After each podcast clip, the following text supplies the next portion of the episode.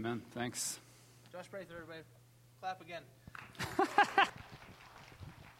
Thanks. Um, so if you didn't hear, Titus three, where I'm going to be finishing up the book for us. So Titus three, starting in verse nine. So I have the pleasure of opening up the Word and finishing out this series for us. Um, Vince already said it, but my name is Josh Prather. I'm a pastor centrally for Redemption Church. So what I do is, how I try to explain it, is oversee our community and global initiatives, which helps equip the church to love the marginalized, vulnerable, and global neighbors. So if you're thinking refugees, if you're thinking Native Americans, you're thinking communities in poverty, you're thinking global neighbors, whether it's Africa, whether it's Europe, whatever it may be. What does that look like, and what takes the shape of that? So I work with all the congregations to try to do that and try to shape the values and philosophy for how we do that. But Arcadia's home. I'm an elder there, and I have the privilege to preach there periodically. My wife and I live downtown. I've been a Phoenician for uh, six years now, so I am freezing.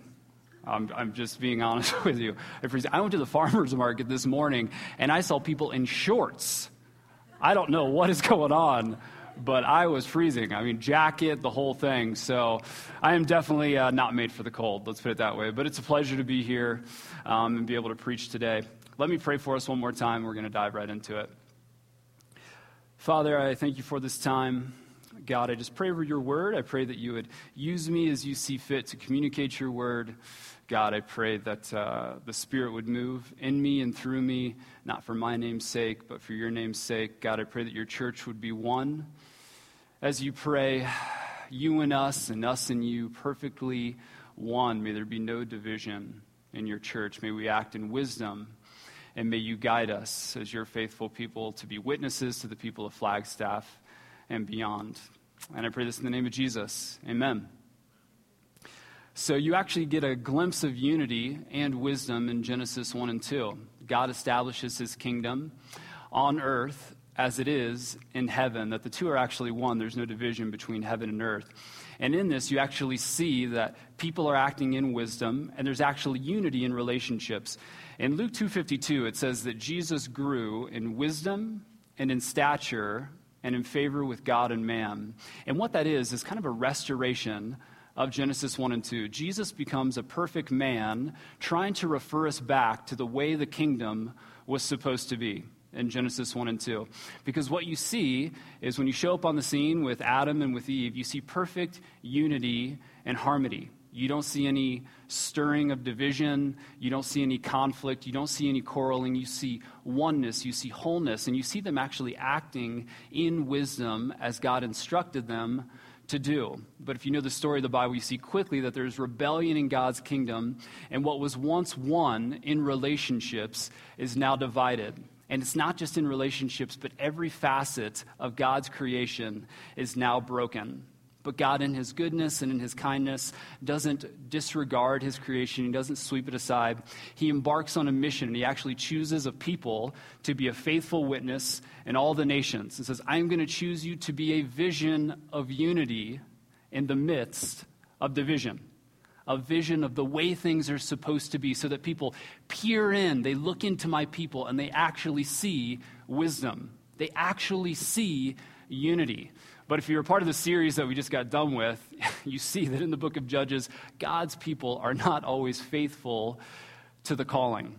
They're not always a unified people. Israel is extremely divided. They're not acting in wisdom. And the book of Judges ends with this refrain: in those days, there's no king in Israel, and everyone does what is right in their own eyes. They are not submitting to the kingship of Jesus Christ, and therefore there is division and there is no wisdom within God's people.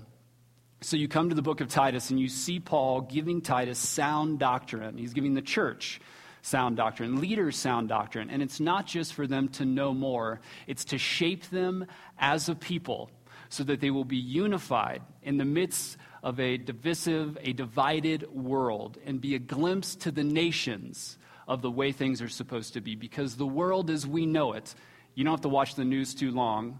You don't have to look too long in your neighborhood before you see division. And you see people acting foolishly time and time again. And then you look into your own heart and you see it as well. You see that our proclivity, our flinch, is towards division. our proclivity, our flinch is towards foolishness. So Paul gives Titus this sound doctrine and says, I want you to give this to your people so that they can be shaped as a people with sound doctrine, so that they can act this out in wisdom and actually be a unified people, that their conversations can actually spur one another on, stir one another on towards greater love and good deeds. But as we come to the end of this letter, you hear from Paul, and Paul ends almost every single letter this way, and Paul says, but... But there are some. There are some that are within the church that aren't going to adhere to this vision. There are some within the church that are going to hear this, and it's not going to be what they want to follow. And that's what Paul speaks to now. So come with me to the book of Titus, and that's where we're going to pick up. Starting in verse nine of chapter three, he says, but. Now, what's he referring to? But is in contrast to something. If you were here last week, I think you taught on this last week, verse eight, you hear that the church is actually created and set apart for good works that Paul doesn't give. I want to say this again. It's so important for the Western church to understand this, that sound doctrine is not just about what you know. It's about what you do.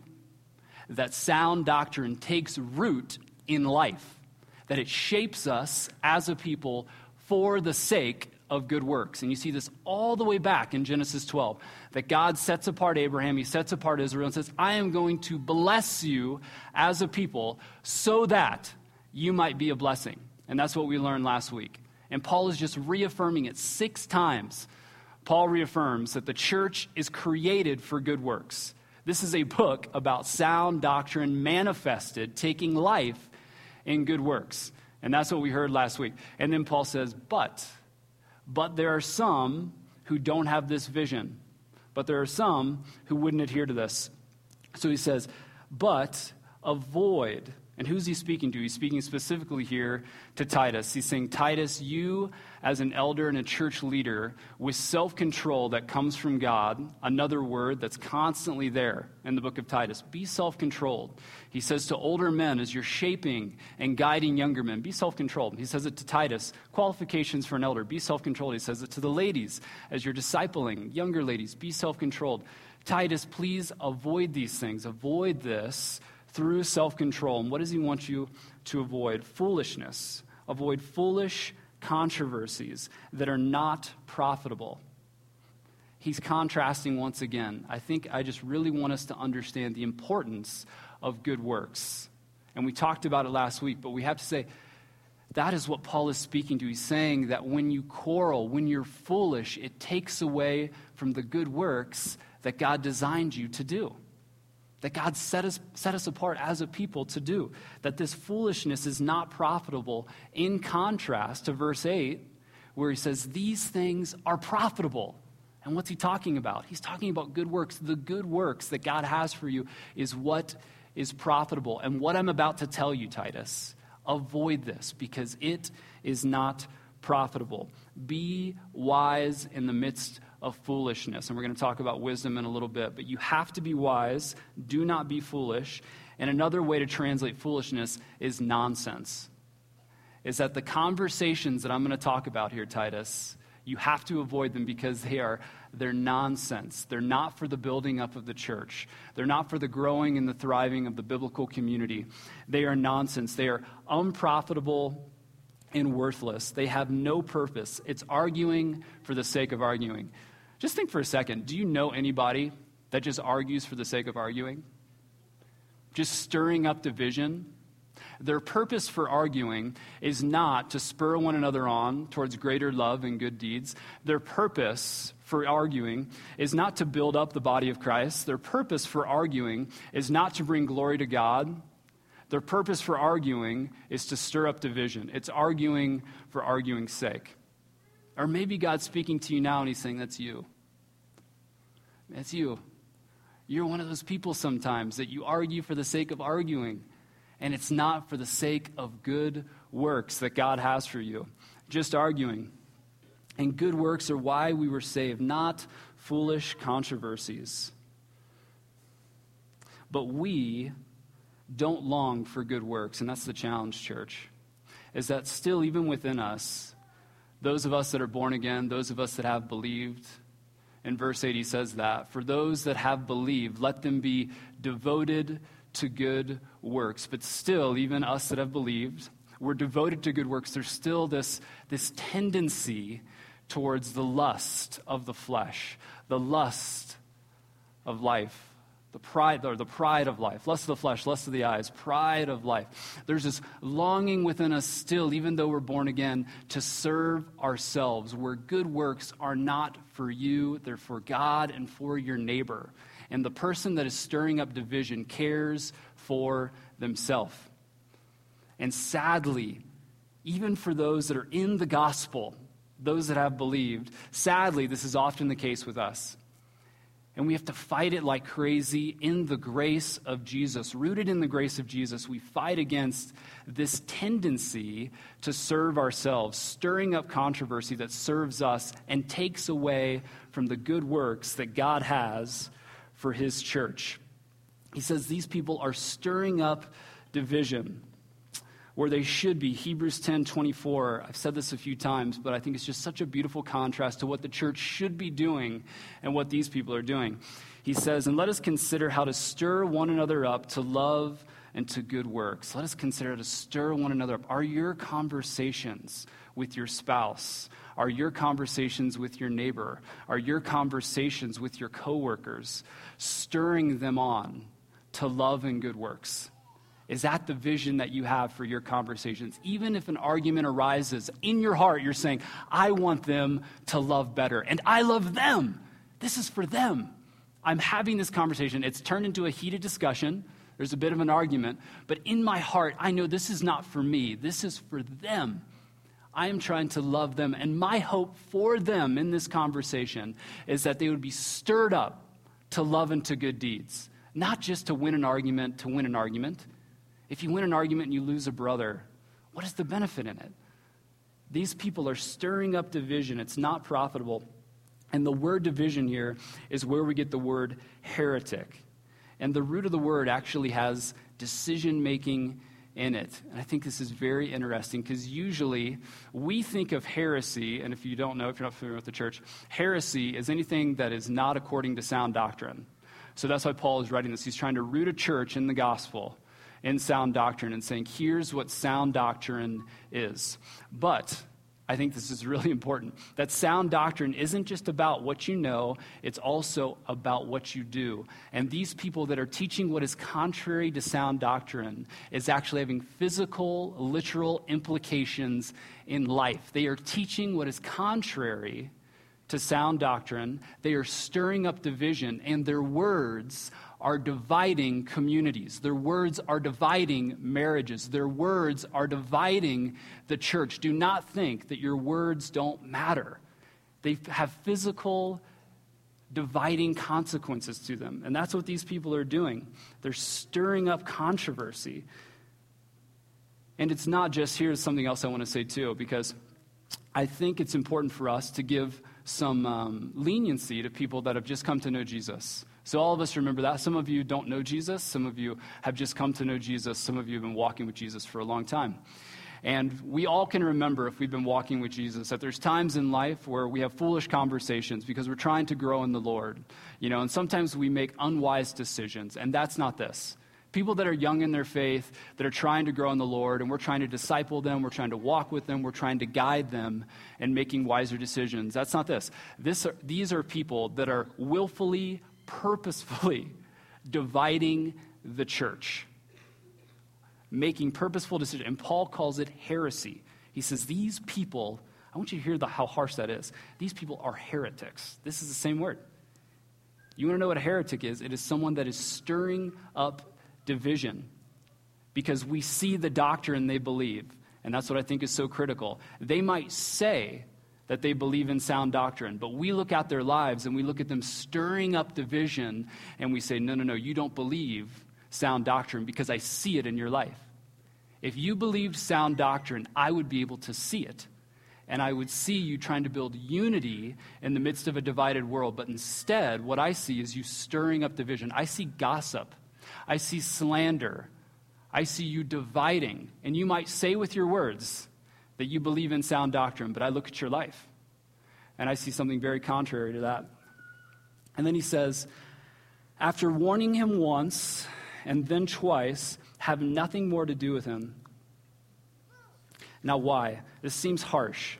And once again, remember that he's talking to Christian leaders here. He's talking to Titus purposefully. Now, this has implications for all of us, but really talking to Titus. He's saying, Titus, these people, if they're stirring up division, he says, warn them once, warn them twice, and then have nothing more to do with them. Now, why? Because this takes away from the mission of the church. This takes away from the mission of the church. As an elder, sitting on an elder board in a congregation, I can say from personal experience that I have dealt with this, that I see this. You see this time and time again, is that something is thrown onto the table because someone is being divisive in the congregation. Someone is dividing in the congregation. They're stirring up division in the congregation, and we have to talk about it to what we should be talking about is how we're stirring one another up, how we're loving one another, how we're discipling one another to love and good works, the mission of the church. It's a big deal. It's no minor matter because we only have so much time in the day. Amen? There's only so much time we can put to to. Understanding Jesus. There's only so much time we can actually give to loving our neighbor and understanding the biblical text, and to take away and to have to give our time to quarreling, to backbiting, to gossip, and to slander. It takes away from the vision of the local church. And Paul says, we can't do this. Titus, after warning them once and warning them twice, have nothing more to do, have nothing more to do with it. And it seems, just so you know, it seems like church leadership in this time wouldn't care. It seems harsh in some ways, because he's saying, hey, after once, after twice, have nothing more to do with them. Walk away from them. But it's so important that we keep good works at the focus, because that's the focus of this. Paul is coming back and saying, Titus, I'm giving you sound doctrine for the sake of good works. And when people are dividing and they're stirring up contr- controversies, it's taking away from the good works that I have for you. And it's not what I have planned for you. It's not why I have created and built up the church. Such a person is warped and sinful. Such a person is warped and sinful. Almost all of Paul's letters, I said this before, end with this. So for us to think that these people are not in Redemption Flagstaff, for us to think that these people are not in Redemption Arcadia, would be a disservice to us. That's why we need to pray.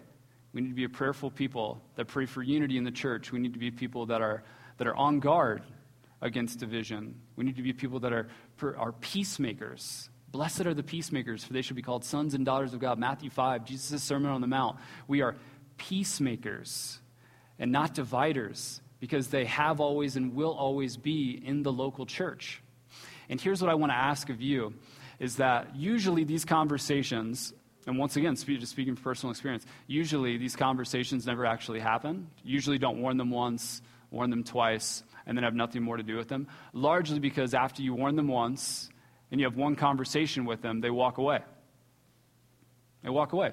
Why? Because there's a local church down the road. Because we live in a consumeristic culture where you don't have to have covenant relationships if you don't want to. You don't have to bind together as a community and actually sit under the authority of godly leadership. You're here, I hope, because you say, okay, I trust Anthony. I trust Vince. I trust Redemption Church. I am here, and when I need to, I'm going to submit to their godly leadership and trust them that if they sit down with me and they say, hey, I think you might be trying to divide, you might be stirring up division, that you won't leave this local church. And you'd say, okay, God, what are you trying to teach me? How can I grow as a believer? How can I be discipled? And sadly, church, I'm just being honest, that never, that rarely happens. That rarely happens, because what happens is you sit down with someone and say, hey, I think you're trying to stir up division. And that person says, well, I'm gone. Because I can just consume a better good and service down the road. A good and service where the leadership doesn't actually challenge me.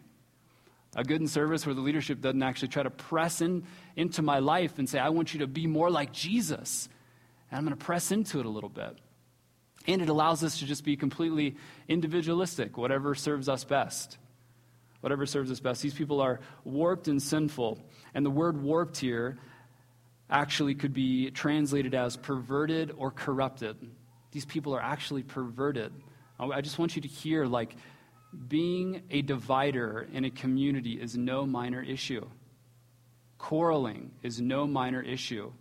Allowing your conversations and arguments to talk about what takes away from the good works that God has for the church is no minor issue. It's serious to Paul. These people are warped and sinful. And then Paul goes on to end the letter. I love this. What I like to say is kind of like a human element to the letter, which I think is kind of cool. It, it shows that Paul is not just some church father that is void of relationship, is void of real life. Paul ends the letter like a lot of us would end the letter, by just saying, hey, I want you to write to this person, talk to this person, tell this person this. I do think there's some really important biblical implications to it, especially when it says, I'm going to stay here for the winter. I think that's kind of a strategic place for Paul to hunker down for the winter in a very strategic part of the world, make disciples, get the church ready, fuel the church, and be ready for mission when the winter ends. But it is just kind of a human element to the church. But you see here, there's kind of a good work sandwich that happens. He says, towards the end of the letter, he says, and let them be, devote themselves to good works. And this is sandwiching in between verse eight. So he's saying, devote yourself to good works. And then he goes on, here's the people that you have to watch for, Titus. All these people are going to do these things. Here's what they're going to say. Here's what they're going to do. Here's what they're going to be about. And then once again, I just want to remind you, I've already said it five times by now. In a very short letter, Paul's already said it five times that we need to be about good works. And one more time, I'm going to say it. And let them be devoted to good works. But it's hard. People need to see it. I think about Peter coming to the tomb and saying, I need to see this. I need to see what this looks like. I need to go to Jesus because I can't believe he's resurrected from the dead. Thomas saying, I'm doubting. I need to see. I need to see these good works. I need to see unity actually in the flesh. What does this actually look like? And this doesn't mean that there's not diversity. And here's a big point I want us to take away is when you are coming together as a church, you're coming together from different backgrounds, different ethnicities.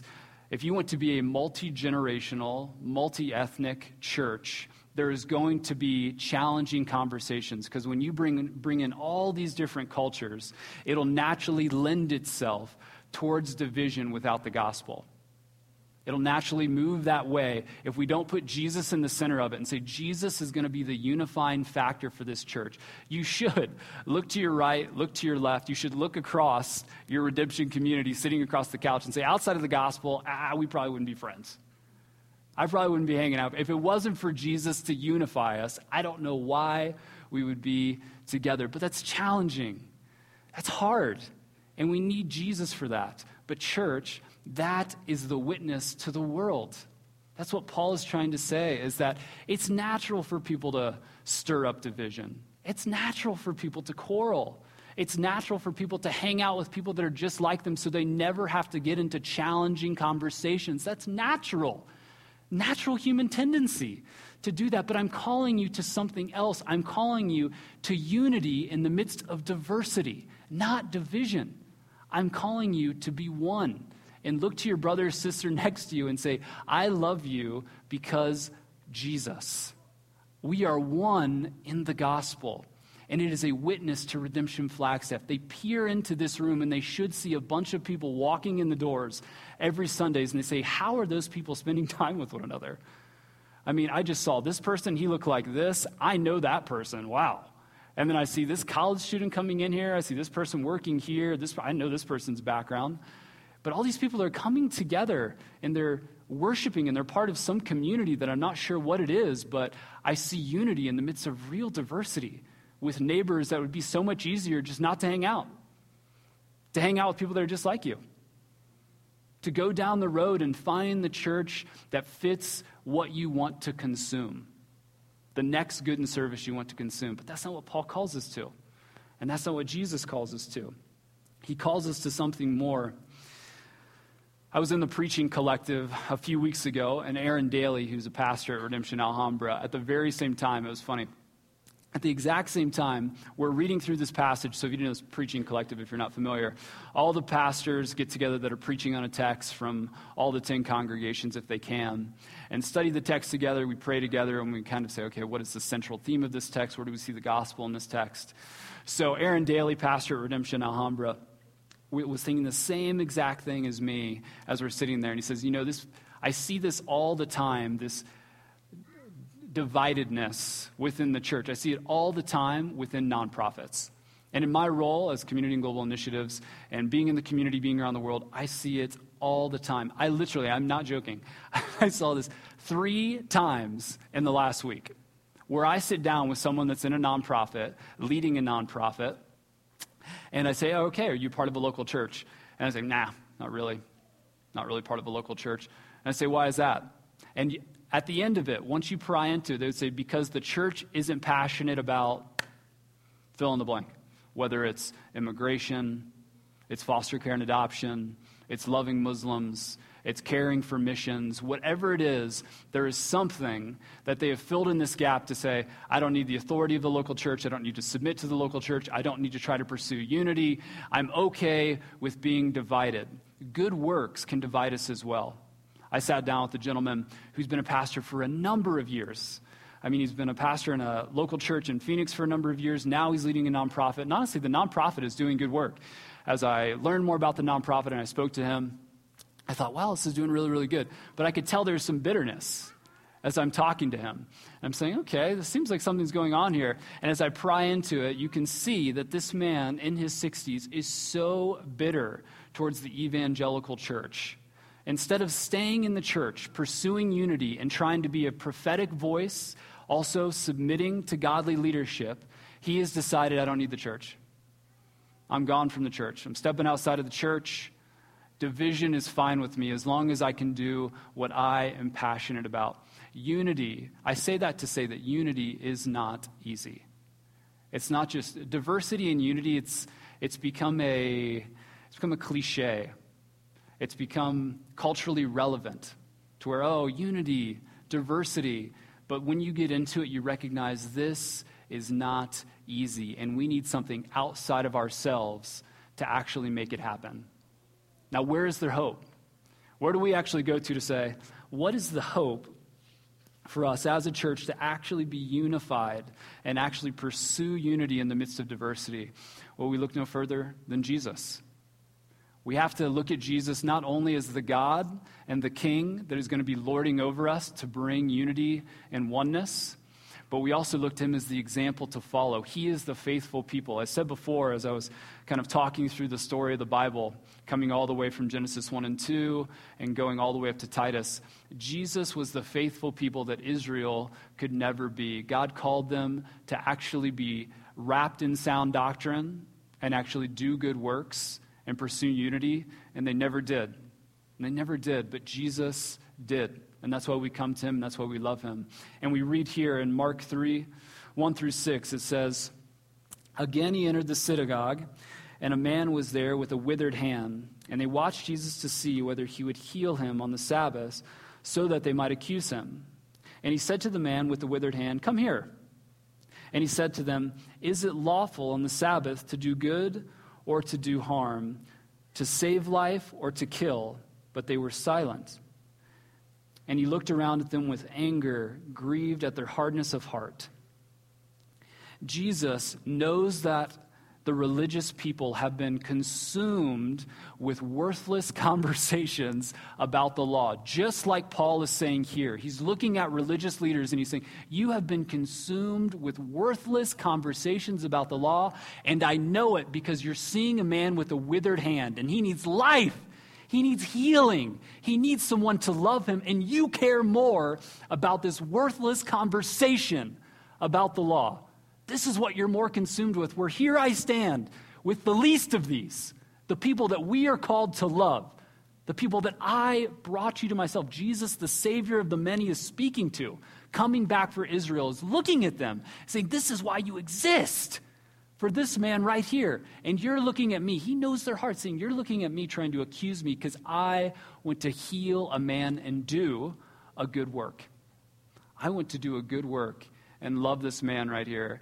And you're looking at me, trying to accuse me. And he's grieved. And he's brokenhearted over it, as we should be. And then it says in verse six, the Pharisees went out and immediately held counsel with the Herodians against him, how to destroy him. The people that Jesus came for. Jesus comes first to Israel and says, I've come back. Israel, I've come for you. I'm the king you've been longing for. In the intertestamental period, before the Old Testament and the New Testament, there's this longing in Israel. There's this longing in God's people for the king to come back and make things new. And Jesus shows up. He's looking at the religious leaders and saying, it's me. I'm the one. I'm the one that's come for you, the one you've longed for so much. I'm here with you. And this is the response that he gets. The response he gets is they went out and immediately held counsel with the Herodians against him, how to destroy him. Jesus is grieved because the people that he came for. And now Jesus looks at the church. And what I want us to think about is, are we grieving Jesus? Is Jesus looking at the church and saying, I am grieved?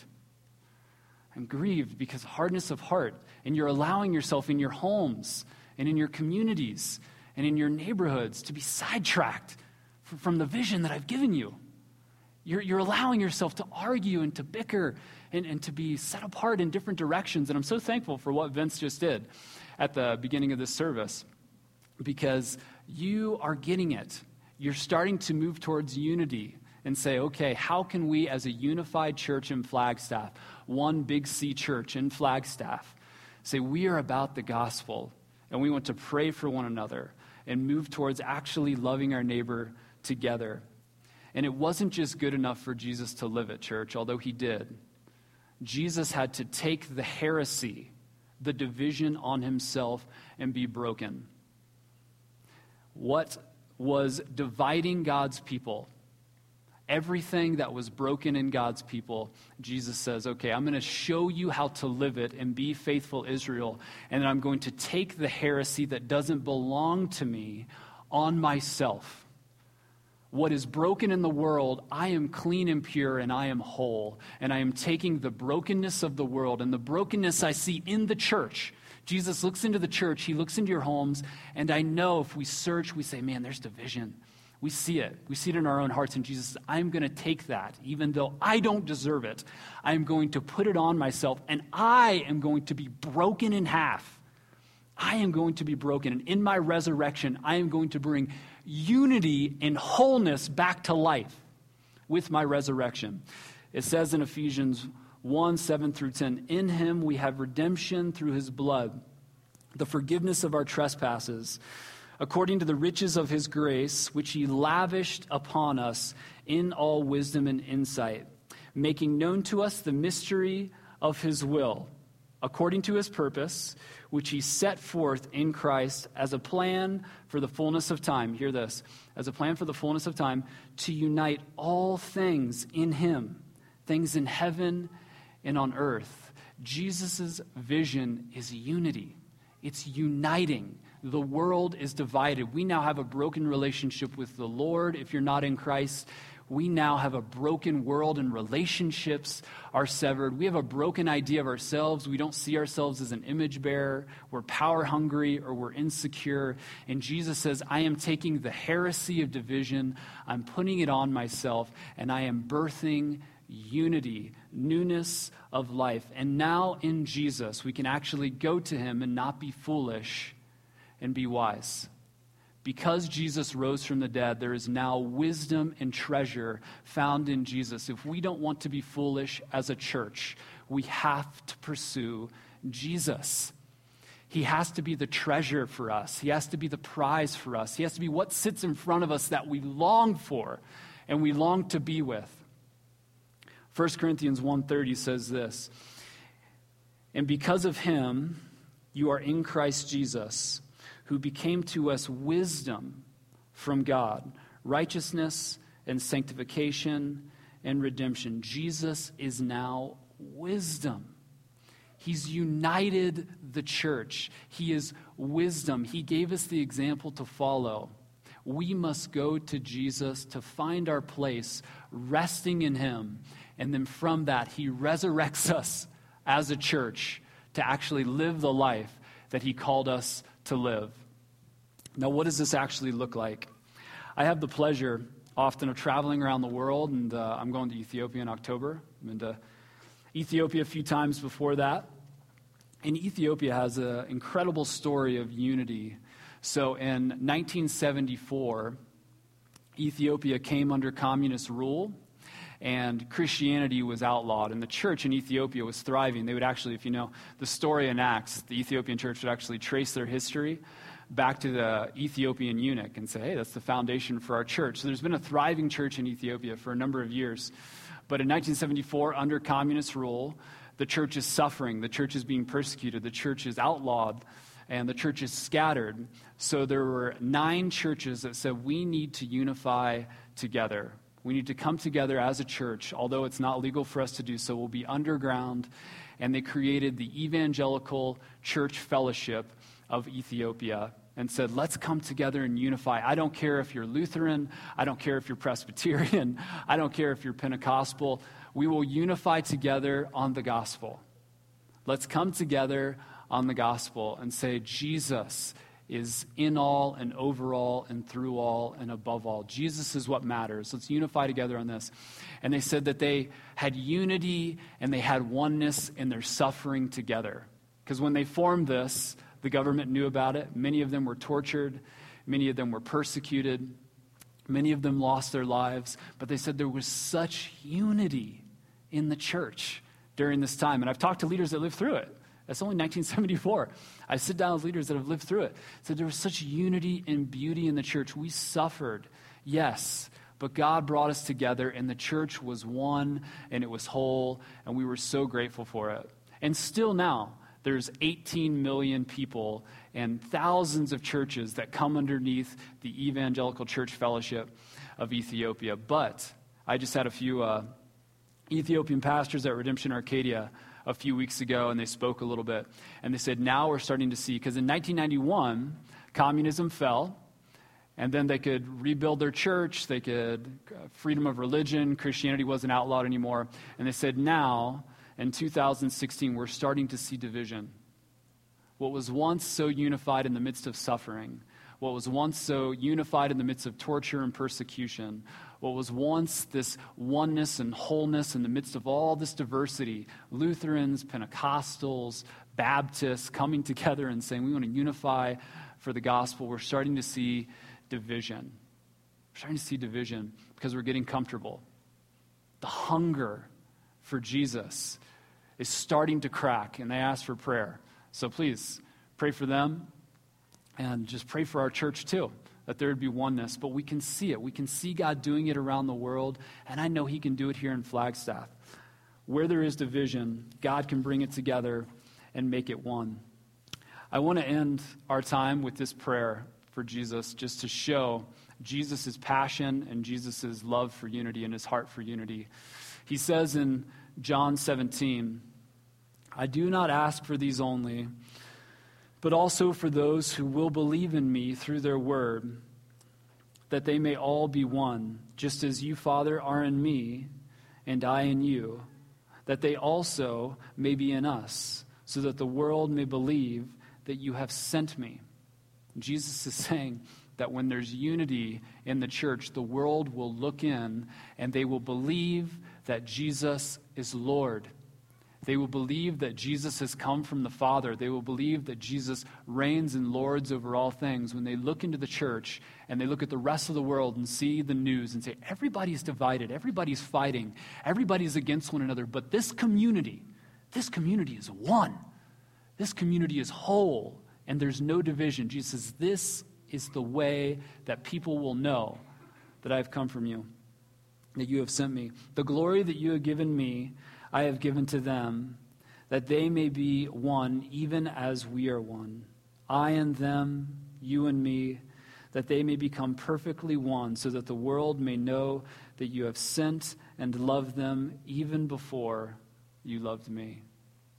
Jesus loves you. And if you didn't know that, today is a great first day to know that Jesus loved you. He wants to adopt you into this community. He wants to bring wholeness to your life, and he wants to graft you. If you don't know Jesus, he wants to graft you into a community, a diverse community, a messy community, but a beautiful community where Jesus reigns, where Jesus is Lord. Let us pray for the Ethiopian church, and let us pray for this church, Redemption Flagstaff, that we will pursue wholeness and unity in the midst of a divided world. Church, I'm going to leave just a few minutes after I pray of reflection. Do this every week at Flagstaff. So after what you've received in the Word, we take a moment and we say, God, what are you saying to me? How are you moving in me? So I'm going to pray for us. Stay where you're at and take a moment to reflect, and then someone will come up in just a moment and continue on in the service. Pray with me. Father, I pray for Redemption Flagstaff. God, I pray that they may be one. One as you are one, you and them, them and you, perfectly one with no division. God, I pray that you would bless them and there would be wholeness. God, we thank you for your call to your church to be a faithful people here, to be a faithful people around the world. We remember the church in Ethiopia, our global neighbors, that they may be one. God, where there's division in our homes, where there's division in our hearts, or where, there, where there's quarreling and arguing, God, we pray that you would bring peace and unity. Jesus, we love you because you first loved us. Amen.